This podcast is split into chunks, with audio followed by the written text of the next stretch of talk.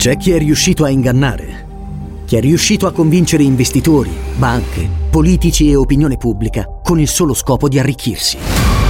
I protagonisti delle storie che vi racconteremo hanno scritto pagine indelebili dell'arte della truffa. Venite con noi per scoprire cosa si cela dietro la maschera. T-Podcast presenta Storie vere, soldi falsi. Ascoltalo ora su Spotify.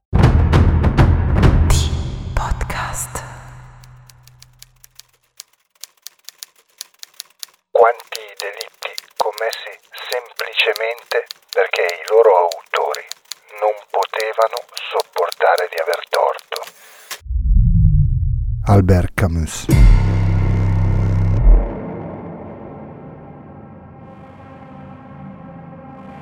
L'Italia è stata teatro di molti crimini orrendi e incomprensibili, senza una spiegazione logica per non dimenticare le vittime, noi ve ne raccontiamo una parte.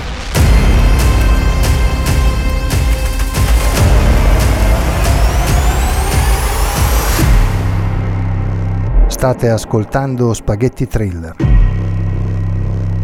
i delitti feroci del bel paese.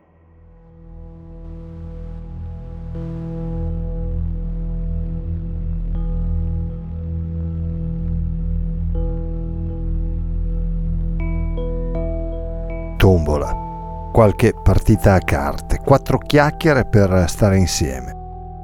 Questo è ciò che capita spesso alle signore anziane, ormai in pensione, magari rimaste vedove o che non si sono nemmeno sposate, per ammazzare il tempo, per trascorrere qualche ora in compagnia tra una mano e l'altra di scala 40, di canasta, di burraco, tra un'estrazione e l'altra dei numeri dal sacchetto, ambo, terno quaterna, cinquina. Quattro chiacchiere per l'appunto, quattro risate, ricordi sbiaditi come vecchie cartoline che scaldano il cuore. Di figli ormai adulti, dei loro successi, di nipoti, nuore, generi. Sì, esattamente. Il modo migliore per non restare sole, per condividere parte della giornata con amiche, tutte nella stessa identica condizione. O almeno questo potrebbe sembrare, questo dovrebbe essere. Ma andiamo per gradi. Della tombola e delle partite a carte torneremo a parlare più tardi.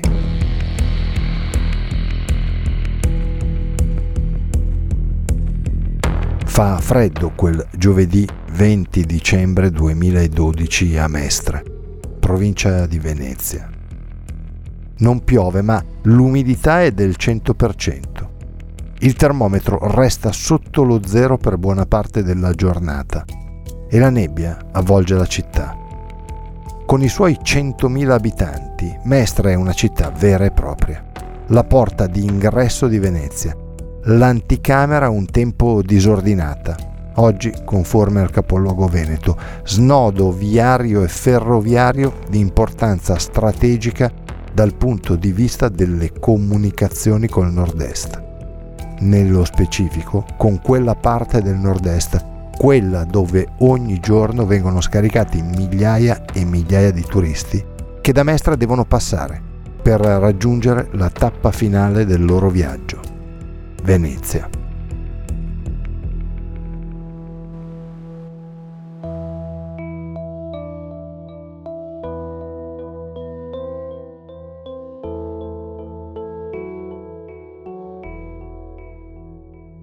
Mestre non è una semplice succursale della Serenissima, anzi.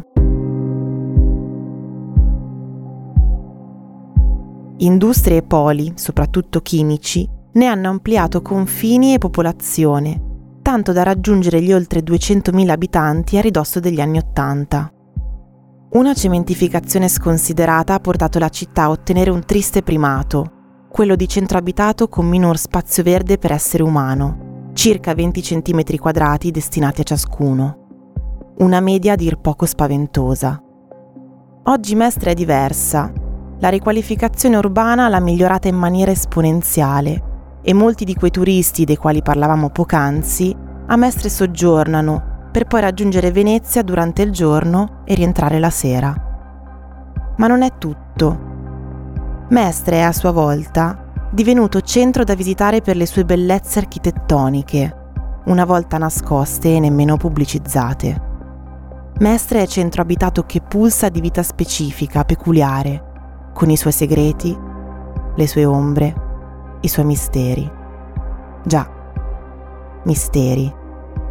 Perché misteriosa è sicuramente la storia che questa puntata di Spaghetti Thriller vuole raccontarvi. Una storia che parte dalla morte di un'anziana signora, 87enne, Lida Taffi Pamio, per giungere a quella di un'altra signora, anziana e pensionata, l'81enne Francesca Vianello, uccisa tre anni più tardi, il 29 dicembre 2015. Una storia fatta di indagini scrupolose, intercettazioni, pedinamenti, ma per più di una persona, qualcuno ancora oggi è in carcere con l'accusa di omicidio che non avrebbe compiuto.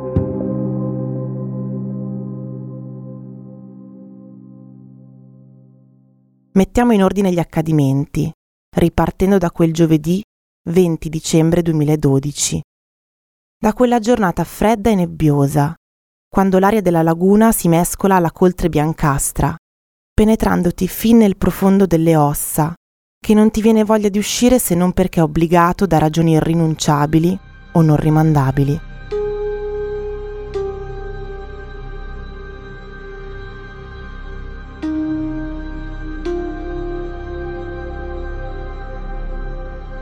proprio come la visita oculistica che la signora Lida Taffi Pamio ha fissato da tempo. Si è messa d'accordo con uno dei suoi nipoti. Appuntamento verso le 18, poi in macchina fino allo studio medico e rientro. Tutto stabilito, tanto che quel giorno la signora Lida va dal parrucchiere. Si trova proprio sotto casa, in via Vespucci al civico 13 lungo la strada che unisce Mestre Carpenedolo al Parco di San Giuliano con l'omonimo canale che scorre a fianco della via stessa. Alla signora Lida piace essere sempre in ordine. Non sopporta la sciatteria in generale, sia personale che all'interno del suo appartamento, piccolo ma profumato e con tutte le cose al loro posto. Il disordine è sostantivo non presente nella mente della signora Lida, che ormai vedova non ha ricevuto grandi gioie dalla vita. A parte la morte del marito, è comune e fa parte del nostro passaggio terreno dopo una certa età, perde un figlio ventenne in un tremendo incidente stradale.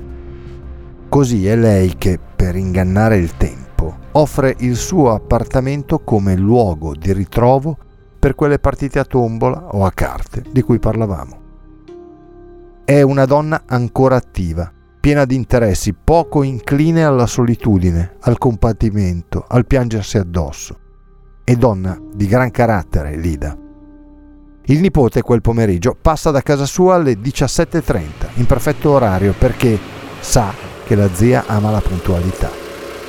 Aspetta qualche minuto in auto, poi passato quasi un quarto d'ora e non vedendola scendere, inizia a preoccuparsi, tanto da parcheggiare e salire al secondo piano dello stabile di via Vespucci 13.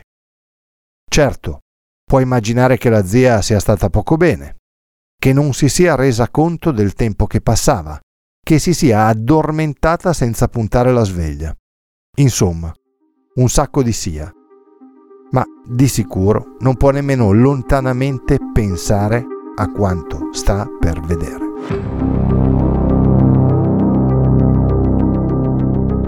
La porta di casa dell'appartamento della signora Taffi Pamio è chiusa, ma non a chiave. Così gli basta una leggera spinta per trovarsi catapultato all'interno del bilocale. La prima cosa che salta all'occhio del nipote di Lida è il disordine cassetti aperti, biancheria gettata dappertutto, oggetti a terra o spostati dalla loro sede originale. Un caos totale, insomma. E poi c'è Lida, a terra, morta, con il sangue a fare da cornice al corpo della donna, ritrovata tra la piccola cucina e la sala. Così l'uomo chiama subito la polizia. Gli inquirenti, agli ordini del dottor Marco Dorisio, all'epoca capo della mobile veneziana, scartano fin da subito l'ipotesi della rapina finita male. Vero, la casa è avviluppata dal caos, un disordine che non appartiene alle abitudini della signora Taffi Pamio. Ma una cosa salta immediatamente all'occhio esperto di un investigatore, la porta d'ingresso. Già, perché quella porta era aperta e soprattutto non era stata forzata, segno evidente che la povera Lida ha aperto al suo assassino. Qualcuno che senza dubbio conosceva, e anche bene. Allo stesso modo la brutalità dell'omicidio non è in linea con la vita stessa di Lida, una vita tranquilla, senza ombre né misteri. E allora perché tanto accanimento, tanta ferocia, tanta cattiveria? Per uccidere, l'assassino usa, non in ordine perfettamente temporale, uno schiaccianoci con cui colpisce la donna, un coltello la cui lama si trova nel collo della vittima, un secondo coltello piantato nel petto dell'anziana signora e il filo di un decoder, adoperato per strangolare Lida, ormai agonizzante, se non già morta. In ultimo, un pezzo di carta da cucina, infilato nella bocca della donna, in profondità, per impedirle di gridare o lamentarsi. Un'escalation di violenza inaudita, inspiegabile perfino. Per uccidere con tanta cattiveria ed efferatezza, devi proprio odiare. Qui stiamo parlando di un delitto d'impeto, un delitto compiuto da qualcuno che odia. Pertanto, la prima domanda delle tante che si pongono gli investigatori è chi poteva odiare Lida Taffipamio così profondamente? Chi poteva provare un sentimento così negativamente viscerale per una donna all'apparenza serena e tranquilla? Una donna sempre ben pettinata e ordinata, con un filo di trucco, qualche gioiello, ma nulla di appariscente. In sostanza la nonna che abbiamo avuto o avremmo voluto avere un po' tutti. Così si comincia a scavare nella vita di Lida, per cercare qualcosa di nascosto, di celato, qualche segreto che non si può raccontare e che però non sembra emergere dai primi accertamenti.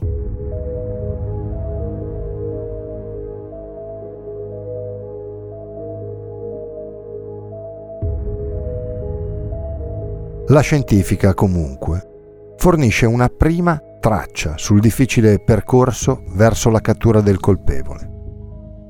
All'interno di una macchia di sangue di Lida c'è l'impronta della suola di una scarpa. È un'impronta che viene definita tra il numero 37 e il 39, l'impronta della scarpa di una donna. A suffragare la tesi dell'assassina, la scientifica trova su un interruttore della luce una macchia di sangue e sudore. E mentre il sangue appartiene alla signora Taffi Pamio, il sudore è sicuramente di una donna, ma non della vittima. Perciò sì, l'omicida è donna. Ammesso e non concesso, ovviamente, che la sconosciuta non sia stata semplice spettatrice del delitto, magari perpetrato da un uomo, pista che non viene del tutto abbandonata dalla polizia in un primo momento. Sicché, oltre a scandagliare la vita della vittima, la polizia inizia a indagare anche sui parenti della signora e sul vicinato, sui rapporti che intercorrevano tra Lida e chi le viveva accanto. Anche perché le tracce di sangue si fermano all'appartamento dell'anziana donna.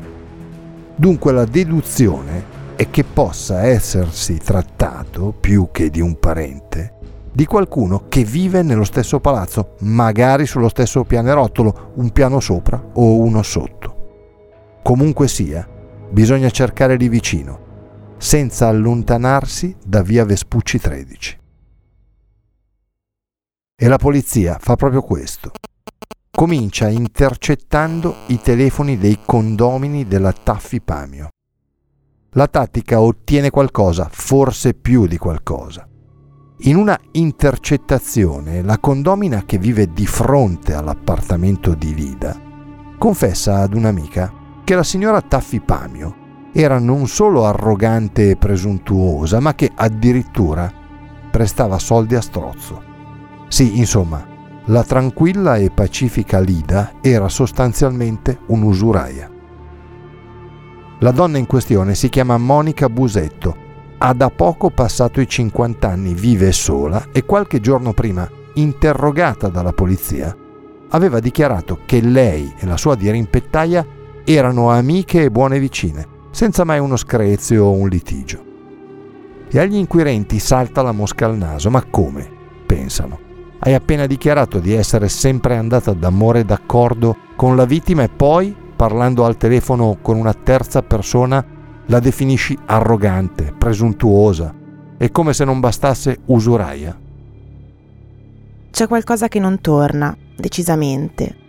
Anche perché, nelle intercettazioni disposte dalla Procura, Monica Busetto va ben oltre, fornendo agli inquirenti materiale sufficiente a che il 22 gennaio 2013 un mese dopo l'omicidio Taffi Pamio, la polizia entri nel suo appartamento perquisendole e portando via alcuni oggetti.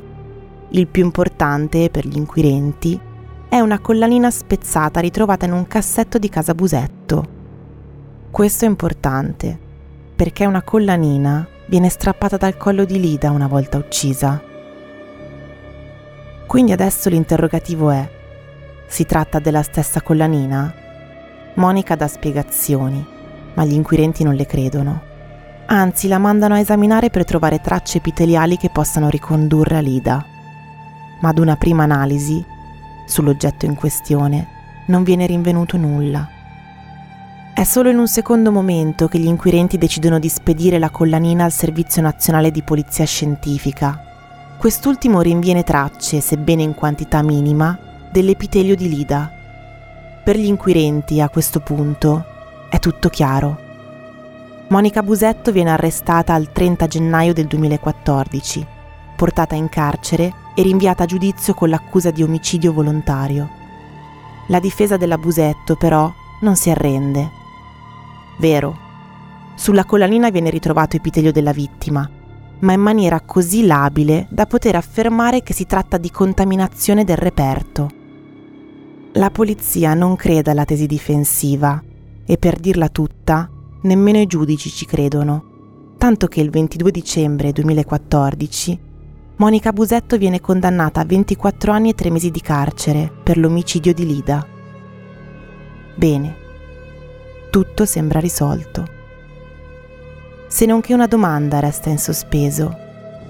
Se è stata Monica a uccidere Lida, perché quella famosa traccia di sudore che viene rinvenuta sull'interruttore a casa Taffi Pamio non appartiene alla vittima e non è nemmeno di Monica? Per gli inquirenti la risposta è semplice. C'era una seconda donna insieme a Monica Busetto e bisogna trovarla a tutti i costi. Più facile a dirsi che a farsi.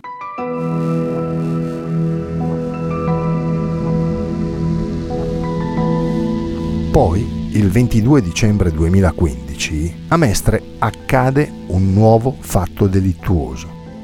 In un condominio di Via del Popolo civico 161 viene ritrovato il cadavere di Francesca Vianello, 81 anni, pensionata, all'interno del suo appartamento posto al sesto piano dello stabile, strangolata con una piccola corda. La donna, che aveva lavorato presso il casino di Venezia, viveva sola, proprio come Lida Taffi Pamio. A guidare le indagini la nuova responsabile della squadra mobile di Venezia, la dottoressa Angela Lauretta. Come nel caso di Lida, anche qui non si trovano tracce di effrazione. Francesca ha aperto la porta al suo omicida che evidentemente conosceva come dimostrato dall'abbigliamento della donna, vestita da camera.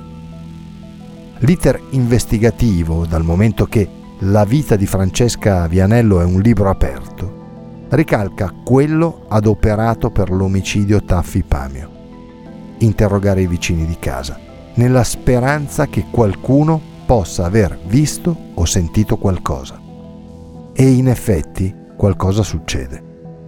Succede che una vicina di casa della signora Francesca, parlando con lei, aveva saputo che quel pomeriggio la donna avrebbe dovuto incontrare una terza persona che doveva restituirle del denaro, esattamente 100 euro. Quella terza persona aveva un nome, Milly. Milly non si sa chi sia, si sa soltanto che era già stata a casa di Francesca chiedendo denaro. E si sa che a Francesca, una volta uccisa, viene portato via dalla borsetta il bancomat. Seguendo il bancomat si arriva anche alla donna che lo sta usando con assoluta disinvoltura.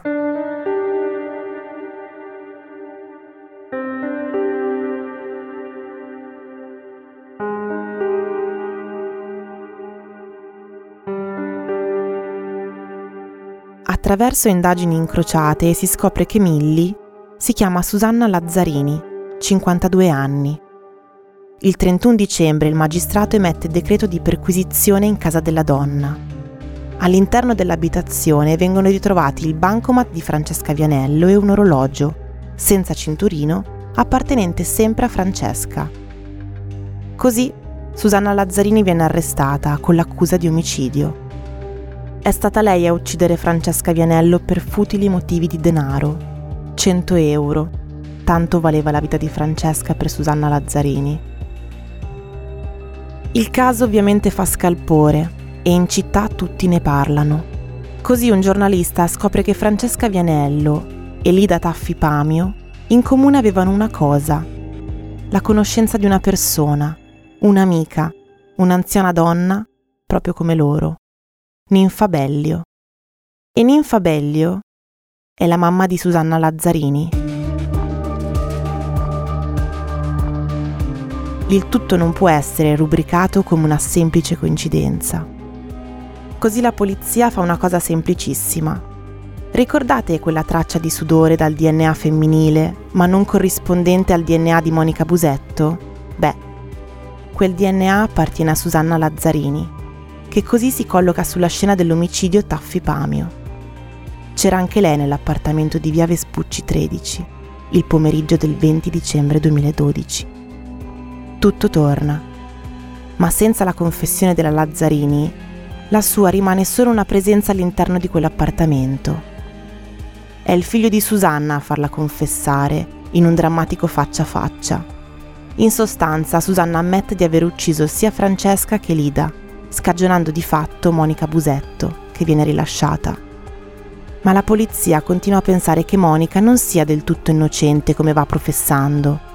Così, quando Susanna Lazzarini ritratta la confessione ammettendo di aver ucciso Francesca, dice anche che Monica è stata parte attiva nel delitto di Lida e per Monica si riaprono le porte del carcere, dove è ancora detenuta.